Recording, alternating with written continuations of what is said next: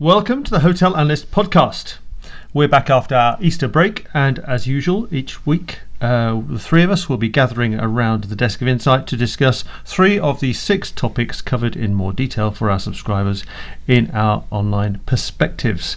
Uh, this week's topics for discussion are Marriott and Expedia, what's going on with ground rents as they make their way into the hotel sector, and a roundup of happenings in the Middle East. Uh, gathered around the table is Andrew Sangster, the editorial director of Hotel Analyst, Catherine Doggrell, who writes the perspectives, and me, Chris Bown, who produces the daily news and is the web editor. Um, first off, then, we are going to talk about Marriott, who finally settled uh, their agreement with Expedia. They've renewed the contract between hotelier and uh, online travel agent. Uh, this was a much expected deal. Uh, there's been whispers about the commission level that it's finally been settled at, but more importantly, there have been some changes in the relationship going forward. And Catherine, do you want to give us a, a flavour for what those details might be? Um, yes, well, the flavour is thrillingly bland um, so far. The detail coming forward was nothing at all. Um, CNBC briefly said um, that the commission level had fallen from 12% to 10%, but anyone who blinked uh, will have missed it and it immediately vanished from their website. So, taking that to be possibly, possibly true, um, not the huge drop we were hoping for. I think everyone in the hotel sector was planning on there being a massive beating and the head of Mark Okerstrom being put on a spike and, um, and pranced around the Bethesda headquarters of Marriott. But that doesn't seem to have been the case. They seem to be working together in a sober and, and organised manner, which, as you can imagine, is extraordinarily disappointing disappointing for me, uh, let alone anyone else observing. Um, so what they're having is is a more nuanced relationship going forward. We understand um, they've been talking about a new transient booking model we can look forward to in in the fourth quarter. So there's something to keep us all awake at night with excitement. Oh, the the idea being, I think that that the Expedia and Marriott can work together to sell the things that Marriott actually wants to be sold, which is distressed rooms, a light bit of leisure, uh, things it can't sell itself. Um, and this seems to working out very well for, for Expedia. They seem happy enough with that. Um, and certainly they've been speaking a lot about how they can all work together. Um, but I think certainly for Marriott and, and Expedia, there's been a kind of a lack of, of wiggle room, I think, in these um, talks have been going on for longer than I think most of us can remember. Um, I think this is one of those scenarios where there was never going to be very much wiggle room between the two because Marriott had, did do that big deal with Starwood, and they are a huge, huge organisation now. And Expedia is now looking to pick off the smaller companies, the companies where it can take on the loyalty discounts, the companies where it can do all those things that it says it can. It can provide additional technology and data and things, things that Marriott has that it doesn't necessarily need from Expedia. But the the thing is for the other hotel companies out there is that they still they're not really big and so they are still going to have to be friends with Expedia to I think probably a more 10% level. The big question that came to my mind was whether this is indeed a turning point in that fractious relationship between OTAs and hoteliers. And my conclusion was definitely maybe.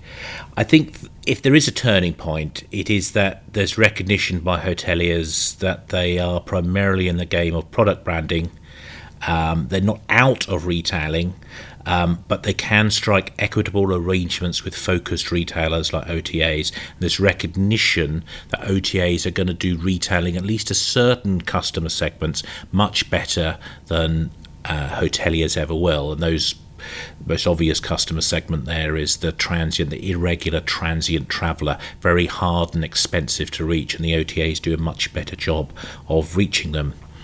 I think the 10% commission level is pretty low. I, I, I, was surprised when CNBC reported that it was already as low as 12%, and then when they got it down to 10%, I thought, wow, that is pretty impressive. Because the rumours were that Booking struck a deal of 8% with Marriott in North America.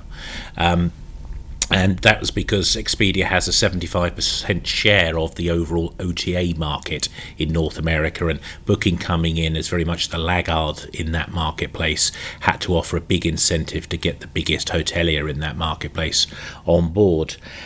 I think there's a whole sea of things that we don't know uh, following this deal. Um, I don't know whether you know this or not, Catherine, but I couldn't spot it. I mean, uh, are um, people now going to, if you're a customer and you book through um, Expedia, will you now get your Marriott reward points? Do do we know that? Um, is, is that clear from this? No, last I'd heard, Marriott were. Uh, they're free to correct me on this. Um, they were the last people to have whipped that from the um, from their agreement. That whipped it away, but is it back in now? That's the question. So, uh, you know, w- what has a, a Marriott agreed to sort of hand over to get this uh, commission level? How much control does Marriott now have to turn on and turn off Expedia? Because the classic piece is you want Expedia when it's tough to sell the rooms. You don't want, want them when you're filling up your your hotels and, and there are your own channels you can fill up your your uh, hotels with. Um, so, you know, how how much control does does Marriott get on that? There's all of these things w- which we'll learn, no doubt, over the, the coming months. But they're a big question to how who's actually won, if you like, um, if you want to make it such a confrontational uh, uh, discussion point uh, around this. Um, but o- overall, I think it it's it has, as you made the point. I, I, think they they are actually growing up a little bit in terms of the relationship and working out they've got to partner for them both to succeed. They both need each other and they both need to work together. And um, um, suppliers like Marriott now can actually get their way by scaling up, which Marriott has clearly done with the Starwood acquisition, um, working heavily on their brands, making their brands a must stock.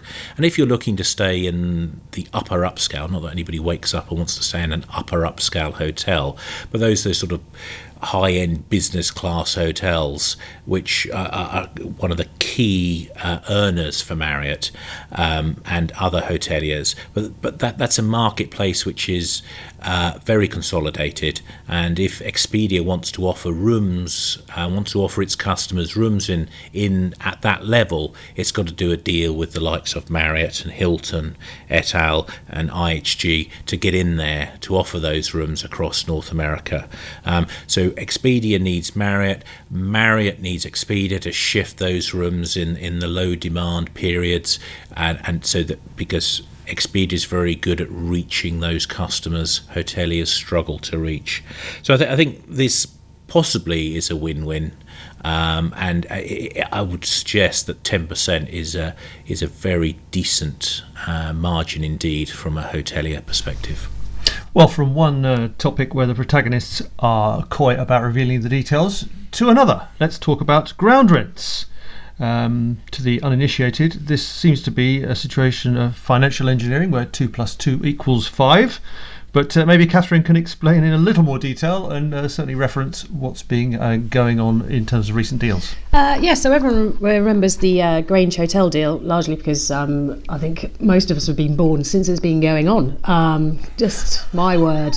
It's become an essential part of our lives, and is the deal that keeps on giving. Um, you thought it was over; it wasn't until very recently when it was revealed that Queensgate had done a deal on the ground rent on three of the sites with Alpha Real Capital, who was looking for some of those nice, quiet, constant returns, which people tend to like in ground rents, all very calming and reassuring.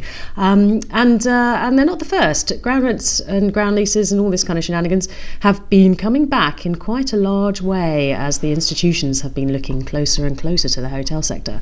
But whereas there used to be something that happened over the course of about 200 years and caused no one any trouble at all, now they're getting shorter and shorter. Somebody I spoke to said that they were working on a deal which was 35 years, which uh, not really ground lengths anymore. Um, it's a little bit borrowing money, and this is a little bit troubling when you look at how these kind of things tend to shake out. Um, what are you going to do with the property when you're trying to sell it? When you've got somebody saying, well, 17 years you have to pay, and so on and so forth. Um, there's also the issue of increasing rent as these institutions maybe think that they might like to get a bit more money out of you. And of course, um, these deals, when things go wrong or indeed right, um, the lenders, as they are in this case, um, are then uh, lenders, landowners, landlords, uh, the lenders are then top of the stack to get their money out. So there's a lot to be considered here. I spoke to a couple of brokers about this um, who didn't want to be quoted, largely because the screaming was so intense. It was like those bats where you can only hear them when they're very close up and they flutter in your hair. so um, it's uh, they're getting more and more, um, changing a little, becoming a little bit more high profile, and nobody seems too happy about where this is heading. C- CDOs um, blew up. Collateralized debt obligations um, were a debt instrument that blew up the banking system in 2008. Um, ground rents are a debt instrument. Now, I'm not in any way suggesting they're going to blow up the banking system in anything like the way that occurred in 2008. There's serious risk of problems if the banks, the senior debt lenders, get this wrong. And as Catherine's pointed out, there are one or two uh, indicators that uh, things are being stretched a little bit. And if you look at it as, as a debt instrument, it can make sense um, for there to be an increase in value by structuring debt in a in a sensible way. Because there are there are lenders out there who need long-term secure income and ground rents can do just that job and they can there can be a little slice of the debt which is a, a, superbly low interest level. And so you're cheapening the debt and therefore the overall valuation can go up thanks to the debt being cheapened. However when you look at some of the value uplifts which are being alleged um, to be possible as a result of ground rents, it just strains credulity. So they're talking 40% plus. I mean, it's just bonkers. You can't get that sort of uplift, I would contend. Um, and I, I, think if you take a step back and look at it from a bigger picture perspective, it just doesn't make sense. Um, a few percent, yeah, I, I completely buy that, and I think it's just, you know where finance can be sensible and do sensible things for for the good of all. Um, but equally, if we start getting into that forty percent plus area, it's where finance is going bonkers, and it's going to be to the detriment of us all, as things were back in 2008 with CDOs and their ilk. Um, th- this is my worry about this. Now, I, I, don't think the market is anywhere near the size or scale of the CDOs, but I think it could do significant damage to real estate um, across the piece. And real estate is very much the apple of most investors' eyes right now. Um, and uh, I think there's potentially um, there's cause for concern here. I just I, most of the senior uh, debt lenders I talk to, they, they're very acutely aware of this. They, they talk about that. But as we all know, what happens is we get pressure and pressure, and they get pressure to lend money out, and they get pressure to put money out into structures which um, they wouldn't have done a year earlier, um, and certainly would have laughed at two years earlier. Um, and you know, are we going to be heading down that track? Well, it remains to be seen. The only glimmer of hope I have is that we are probably too far in, too late cycle at this point for it to get. To, you know, too big and too meaningful, and I think this is probably going to be a bit of a last hurrah in the next year or so until the the recessionary chickens come home to roost. And just, just so you know, it's not just us worried about that. I have pulled out a quote uh, from my notebook from a uh, conference.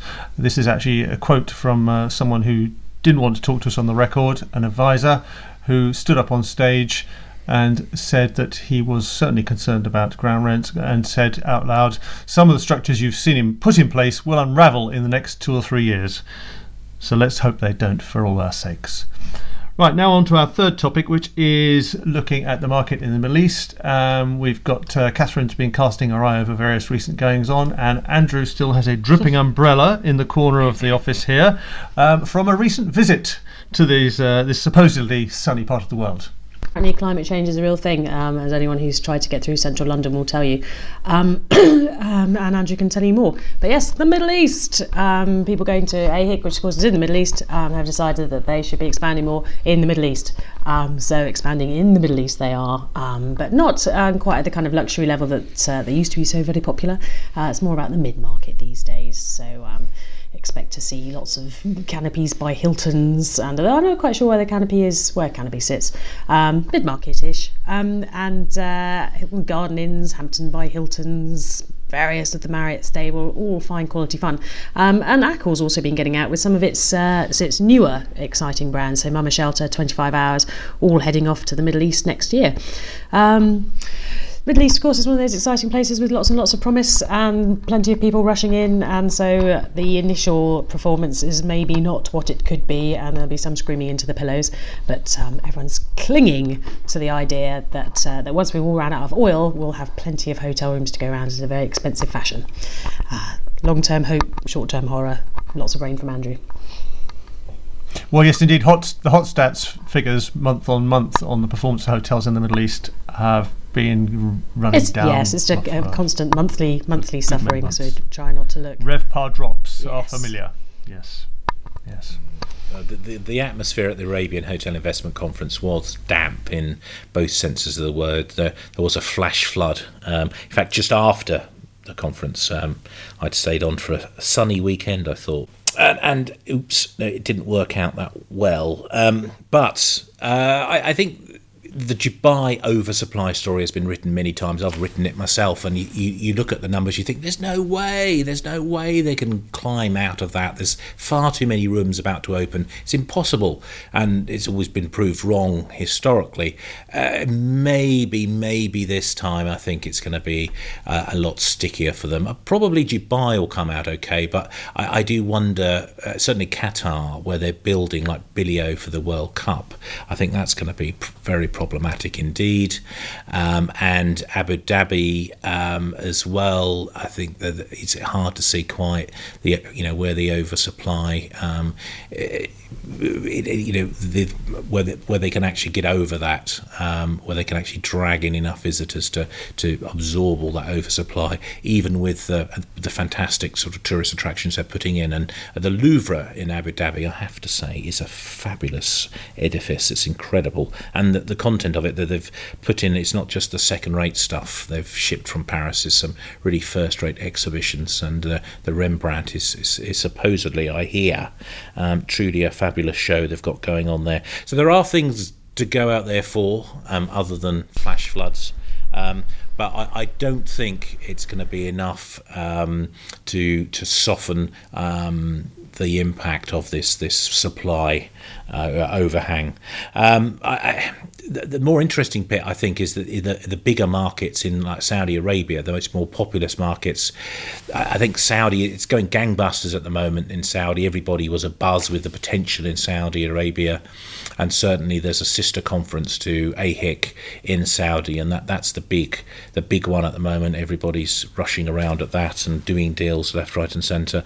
And there's all sorts of fantastic things that are opening up. Obviously, with Saudi, the reforming prince um, MBS actually doing his bit. And, you know, so such newfangled 21st century things as allowing women to drive and opening cinemas and this kind of stuff. Um, so uh, it's going to look quite a lot different, I think. And uh, it's interesting. You look at some of the the projects they've got on the books, such as in the Red Sea, the development there, fantastic eco resort concepts coming out there. There seems genuine commitment to to deliver access to uh, um, areas of nature uh, and without sort of truly this and wilderness without truly despoiling that wilderness and nature. So it's, it's going to be great to see how this all pans out in the in the long run. Um, and of course, the question is is whether that they're going to be able to deliver all this before the before the well the money from oil runs out. It's not the oil is ever going to run out. It's just going to get to the point where we no longer need to, to pump the stuff out of the ground. As Emma Thompson will no doubt shout to you from her pink boat in Trafalgar Square. Where was it parked? Trafalgar Square? I can't Uh, near, I, I, I saw it in Oxford Circus. Somewhere in I don't know if they've, they've moved it since then. Oxford Circus, that's right. I think,